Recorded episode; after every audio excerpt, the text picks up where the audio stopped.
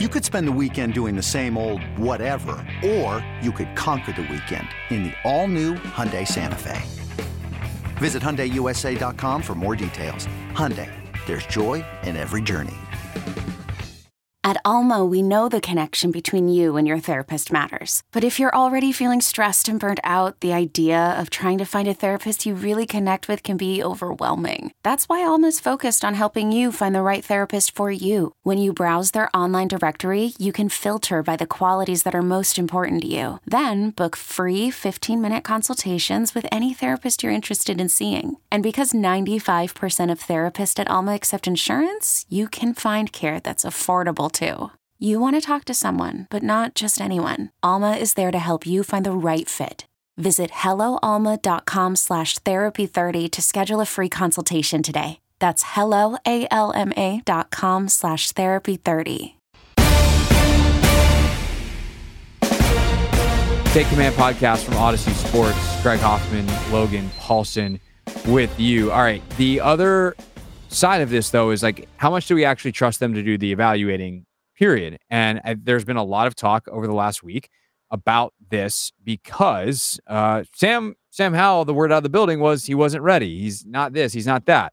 He goes out and plays pretty well. So a lot of fans, and again, whether this is right or wrong is kind of beside the point, but a lot of fans are asking the question, well, like, how do we trust them on the evaluation in the first place? So let's get into the tape. Right. How did Sam play? And then we can maybe circle back around to some of that conversation. Right. So yeah, let's just let's start with that that thing you said first about like him not being ready. Like they hadn't said anything about him since like week six, right? There was a and so there was kind of this prevailing theory that that was still going on, right?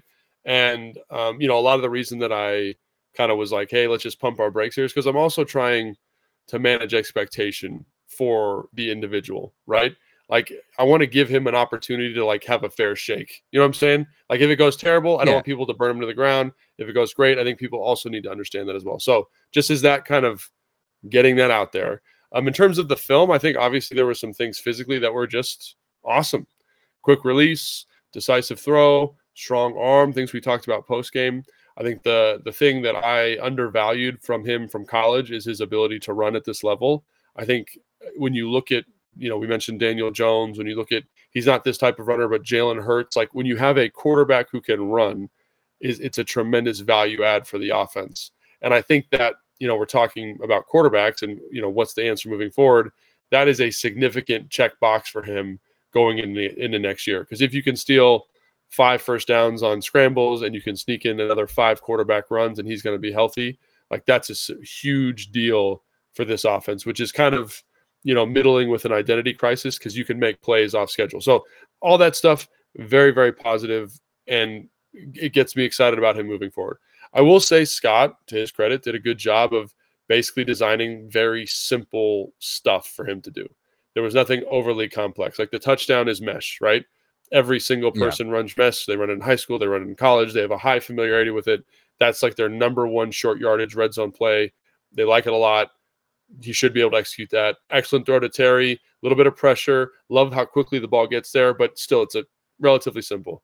There's a slant to Jahan. That's a dragon concept. That's like day one install stuff, right? Very simple read, nothing over, overly complex. There's the completion of Jahan on the hitch. That's literally a one man route. You just pick a side. I like this matchup on this side, on the left side, or I like this side up, this side, this matchup on the right side, and I'm going to trust my receiver to win. Throws with excellent anticipation, love that. But in terms of the processing, there that's very truncated. The long ball to Terry, the long completion to Terry, that is essentially this exact same play, but instead of a hitch, he's running a go. It's he's reading one person on a vertical route. Do you win? Yes or no? I'm going to throw the ball there. So again, easy throws. Then there's the choice of Jahan. Scott Turner did an excellent job designing that play, motioning the running back out of the backfield. They're in, I think they're in quarters. Yes, they're in quarters. The middle linebacker has to match the three receiver side, creating a huge void. And Jahan absolutely just murders the poor nickel in that kind of ball that he caught over the field. So, like, if you watch Howell's eyes, they are fixated on that player. Again, you love that he's finding throwing windows. You love the release. You love that he's leading the receiver, ball placement, all that stuff's excellent. But some of the concerns that I had were about his ability to process um, an NFL offense And I'm not sure that those questions were answered, but I think he shows he showed you enough of his physical stuff to see why people were talking about him being the best player in college football in 2021, I believe. Yes, 2021. Yeah. So here's my question though. They scored 26 and yep. they should have scored over 30 if Slye hits some kicks that he normally hits. And if they, you know, if Sam throws the ball seven feet higher uh, and out of the end zone and they get another right. field goal instead of the interception, um, like how complex does an NFL offense need to be? And and I think like these are some of the questions that we ask not just in this game but all year. It's like, well, if the simple stuff worked, why we got to do more? Like mm-hmm. you you can, and and it kind of just goes to the offensive philosophy that I think the Kyles, the Seans, and the Kevins and and the Andy Reids have of like, how do we get to our simple stuff that we execute really well and put it in fancy clothes? Like, how do we dress it up, make it look more yeah. complex than it is, and then have pretty simple stuff that like yeah, George Kittle's running wide open across the middle of the field again. It's a pretty easy read. Just fake here, fake here, boom. Because you use motion, you use formations, use personnel to create matchups. And like if they can do this with Sam Howell in week 18 against a Cowboys team that was playing to win, yeah. Um like how how big of a deal is it that he can't do more if you can be this productive. Because at the end of the day, like process is important, but over time, the ability to actually produce results is what what you're looking for. And they produced Sunday arguably better than they had since week one, the Jacksonville game. Right. so a couple things here. Let's uh that's a really good point. First off, I'm not saying he can't do it. He just didn't show right. in the yeah, game yeah. that he can do it. And I think he's done some good stuff in practice, right? distributing the football. We've talked about it, and uh, you know, like when I watch the film on Sundays before the game, like you know, he, he's shown stuff that you feel good about, but he didn't show it in this game. However, I do think that you bring up a good point. And the other thing I want to point out is a lot of these vertical concepts that Scott has been advocating are all of a sudden like much more alive. And it's for kind of an unexpected reason. And again, like this is one of those things where you add information to your quarterback evaluation folder is his arm, like we talked about, is a little bit less than Carson's, right? But more than Taylor's. But his release is probably in that Taylor Heinicke kind of range. And his ability to quickly release the football down the field all of a sudden made that protection look very good, which the protection itself was was very good, you know, independent of him. But that ability to get the ball out of your hands quickly is something that Carson didn't have the ability to do, which really affected negatively affected the O line. And I think that is something that, again, maybe some of those simpler, deeper reads are more viable because he does have that quick release, because he does have that arm talent. So, you know, the, the offense can kind of be what Scott wanted it to be with Carson or, or whatever it is, you know? So th- that's something that I, I wanted to call attention to. And also, like, I think the other thing is it can be simple because he adds value as a runner. Like if you look at um, right. the Giants, the Giants, for example, and we're going to make a lot of comparisons here because I think that's a very good – analogous kind of team at the moment. Um, like they don't they don't do stuff that's overly complex. They do stuff that's schemed up to beat the defense that they're playing, but it's not like they're running, you know, they run 70 plays. It's not like they're running 40 independent pass plays. They come back to stuff they like. They're probably running in like the 15s or 20s. So it doesn't need to be overly complex. Um, and especially because he can get you some stuff on third down if they do cover it, right? And then that's something that they have to account for and they have to manage. So his ability as a runner, I think, is very, very valuable. And um, and the, the the release element is something that, again, I probably undervalued in my evaluation of every quarterback I've ever evaluated. But to see it in the game with him, again, is a really nice add, and it allows you to do some simpler stuff because the arm talent, because the mobility. Yeah, it's just I don't know. I, I guess the frustration. I'm I've maybe I've been swimming too much in comments and calls and everything this week. It just is, you know, you hear uh, Carson's ready, he's going to do this thing X, and then Taylor, and then Sam's not ready or he's not even a part of the thing. And then all of a sudden, after the year, Martin Mayhew sits down today and he's like, "Yeah, we really like what we saw from Sam in practice." And it's just like, so when you're you're getting really bad quarterback play in the middle of the year, this guy wasn't a a, a consideration at all when he goes out and, and shows and you know, again, there's multiple layers to this. I'm not trying to oversimplify it, even though I kind of just did. But like, I I want to acknowledge the fact that Scott's game planning and play calling plays a huge role in this. The health of certain players plays a huge role in this. But when you don't have, when, when we're told all year, like, oh, if we had just had Brian Robinson in the first, you know, six weeks of the season, it would have been different. You didn't have Brian Robinson in this game. You know, Antonio Gibson's not here in this game. And you have the quarterback who allegedly like wasn't up to the level of the other two, and you go out and you put out your best offensive performance of the season. It's just it's frustrating. It's a small sample size, and it's one defense. Maybe it's a good matchup. Maybe you know they Dallas plays coverages that Howell sees well. Um, maybe you know whatever reason this offensive line matched up well against the specific styles of rushes uh, and and traits of that defensive line. If you go face Philadelphia, where you beat them with Heinicke, you would have gotten smoked with Howell and the same mm. crew. Right. Like that that is the kind of thing that needs to happen. You know, for one thing that that we talked about on on Sunday, Dallas didn't pressure as much as we thought they would. Yeah. You know, if you go against the Lions and they heat you up at an absurd rate, does it go poorly for Sam mm-hmm. Howell? So it's I think that's the stuff is important to point out is like this is one day, one matchup. But I do well, think it there's some it, it does if you're looking for something definitive, it pokes a f- couple holes in some of the things that we've been told about the season at large that you just, oh, we can't possibly be expected to succeed without this thing or that thing. And it's like, well, you did. Well, also, I think it's it's critical. This is this is maybe the single most important thing in this game is just the game flow.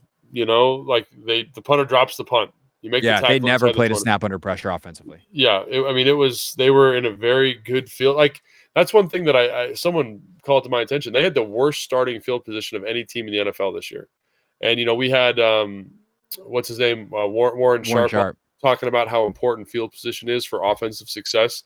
That's something they were talking about literally every every um, every every spot I was at in the in the league, like just how important starting field position was. Like your punt team, your special teams, like so critical. And for whatever reason, we really struggled in that department. And this is the a game where our field position was excellent, and you got to see a more manageable, more comfortable offense. You got to see a team that didn't have to press for anything. Right there was this kind of conservative running approach for certain set stretches of the game, and you never felt like the game was going to be out of your reach at any moment. So there's nothing crazy you need to do, and you can call these chunk plays with relative anonymity because you can call these excellent protections and off the play pass. So I do think that that is probably something that a lot of people are forgetting today is just the game flow allowed you to throw right. 19 passes, right? It allowed you to throw 19 passes. You didn't have to stress. You didn't have to put him out there. You could be conservative. And I think that's also something, you know, we, we, we were very critical of Scott, or we have been, you know, I think rightfully so to a certain extent. But it's also important to remember, like, if you do have the worst starting field position in the NFL, it's very likely that your offense is not going to be very good, just statistically speaking. And so all of those things I think were kind of tipped in Sam's favor yesterday. And I think that that to me is is incredibly significant. And like you said, maybe the matchup versus a different team or versus a different Dan Quinn philosophy leads to a different result. That's totally understandable as well. But I also think the game flow is something that like teams don't pressure as much in the red zone. They just don't. And so you start two drives in the red zone, you're not going to see a lot of pressure. And I think yeah. that that element is something that fans have kind of put from their mind. Like they were up 14 to nothing, 13 to 0 off of middling offensive production. Middling. And then they got a pick six. They're up, what is that, you know, 20 to 6 for a while. Then Sam has an opportunity to make some chunk plays. Like that to me is a very significant variable in all of this. All right. So end of the day, where does he fit into the quarterback equation for this team going into the offseason? Yeah, that's a good question. That's a really good question. I think he showed you enough. If if you put your Sam Howell glasses on, put put them on. I know we got a lot of people wanting to do it, right? If you put your Sam Howell glasses on, the release, the arm strength, the mobility, kind of the moxie element he showed in the game, I think I would not game be speech. Uh, yeah, uh, I would uh-huh. not be surprised if the staff was kind of like, he could be our guy next year if that's the case, they still need to bring in a veteran of some kind, which we talked about yeah. in the post game show. You need to bring in, you know, your Andy Dalton, your Jacoby Brissett, someone who can win you some games, who is a good mentor for the young guy. I think this is just my opinion, but I think that could be a solution here, right? I think that that's a viable thing. Now, if they win, I don't, I, I don't think they draft a guy now anymore based on that performance. They could go out and go a little bit higher like a little higher profile free agent, say that's our starter. But I do think you I get the vibe that they're like, we kind of want to see if Sam can grow into something more, which is based on the performance, I think totally warranted. Again, you got to kind of look at it from like the Sam Howell perspective. And mm-hmm. I think that's appropriate based on the performance. But yeah, I could see them saying he's going to be the guy, and we're going to bring in a starter to kind of compete slash mentor slash win us some games if he's further behind in our develop than we thought development than we thought. And if you take off your Sam Howell glasses, they could still draft a quarterback in the first round. Yeah, I mean, like let's say let's say for example you're picking at 16 and they find out Bryce Young, I don't know, has like elbow tendonitis or something, and he sl- slips you at 16. Like I'm probably taking Bryce Young. You know, like yeah. that. He's a heck of a football player. I think he's more of a sure thing than Sam is, but obviously that's a very. I don't think they're going to actively try to trade up. I don't think they're going to actively search for a free agent high profile quarterback like they did this year with a big price tag. I think it, that this offseason is going to look much different from that perspective. And I was talking to, again, some of my coworkers, and one of the things that we kind of settled on is think about if you make a ton of investment, you invest in the secondary, you make multiple investments along the offensive line. This roster is going to look pretty good.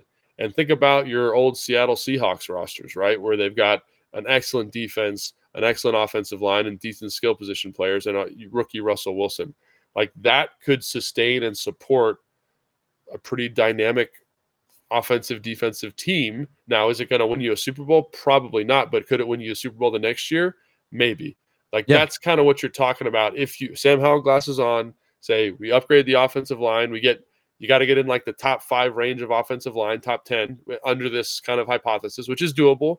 First round tackle, Cosmi bumps into guard. Uh, Chris Paul takes a big jump. Left tackles Leno very solid. Find someone to play center. Like, and that that that right tackle's a dog. Like, I mean, look at Tristan Wirfs. He came in and is probably the top five right tackle in the NFL. He's elevated that Tampa Bay offensive line dramatically. If you get something like that happening, that's it's a it's a very plausible solution. Now, there's a lot of what ifs there. You got to hit on a lot of picks, do some stuff, make some moves, but right perspective, tilt your head the right way, the opportunity's there.